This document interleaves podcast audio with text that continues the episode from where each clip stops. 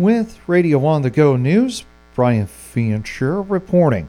Iowa Turkey Federation President Brad Moline says the variant of bird flu that's circulating in the U.S. appears tougher than the one that hit the poultry industry in 2015, but he says stepped up biosecurity at poultry operations is preventing the virus from spreading like it did several years ago. In 2015, it disappeared in June.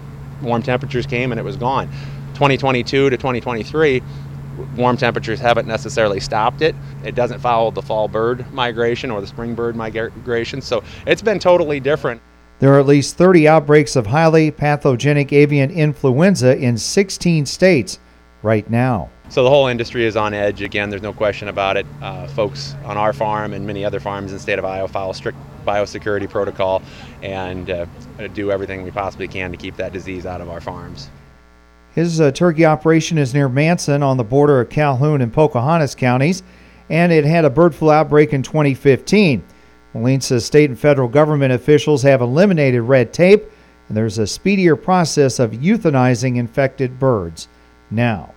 For many years, the nonprofit organization known as the National Child Safety Council has been working on raising funds from Iowa Falls businesses to supply child safety and drug prevention education materials for the children, preschool and older, as well as their parents. However, Iowa Falls Police Chief Josh Nelson tells Radio On the Go News that he did not sign any type of agreement with this organization this year. Nelson says much of the materials provided to the schools are outdated. Because Nelson did not sign an agreement, any funds already donated from Iowa Falls businesses to the National Child Safety Council will be returned. Nelson says in past years, local businesses had donated over $4,000 at a time. The Alden School Board Monday night reviewed the certified enrollment information. There was a six student decrease in resident students and students served. This will put the Alden School District on a budget guarantee, which will be approved in the coming months. In other business, the Alden School Board discussed moving forward with the possibility of installing air conditioning in the classrooms. This will start the process of getting a better scope on the cost of the entire project. Initial estimates are over $618,000, but this does not include needed electrical work or architecture fees. On October 27th and 28th, HD Cal mock trial students participated in the Midwest Regional Mock Mediation Competition hosted by the International Academy of Dispute Resolution in Des Moines. Local students competed against a total of eight different teams, ranging from Iowa to Missouri. The students participated in a total of four mediation sessions, which each had an opportunity to portray the role of either a mediator, attorney, or client. After the first three sessions, the students were informed they were placed within the top four teams at the regional competition and were given a fourth and final mediation session. After that session, HD Cal received first place as a team in the competition. The students, Jalea Ivy, Lily Struther, and Carolina Gomez, then competed at the National Mock Mediation Tournament in St. Louis held this past weekend and won first place as a team on the national level. Their coach is Preston Miller.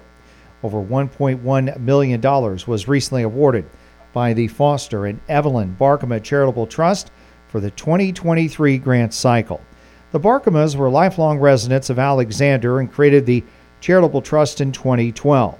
The trust is authorized to award grants to tax exempt organizations which are of a charitable, educational, literary, health, or public service nature. Preference is given to the communities within the Belmond Klemme, Cal, Hampton Dumont, West Fork school districts. Over one uh, $30,000 grant was awarded to the Franklin County Fair Foundation for paving for grandstand handicap accessibility. The largest amount, $60,000, was given to the Hampton Dumont Scholarship Fund. On the Go Media, along with our friends at First Bank Hampton and Colonel Whipple Pharmacy, hosted a food drive this month to see which business could collect the most donations for Franklin County food pantries before the Thanksgiving holiday. Donations were dropped off at the Radio On the Go studios in Hampton the Hampton and Latimer locations of First Bank Hampton and Kerner Whipple Pharmacy in downtown Hampton. First Bank Hampton received the most donations, On the Go Media received the second most, and Kerner Whipple Pharmacy was third. Donations are now being distributed to food pantries in Franklin County. For Radio On the Go News, Brian Fancher reporting.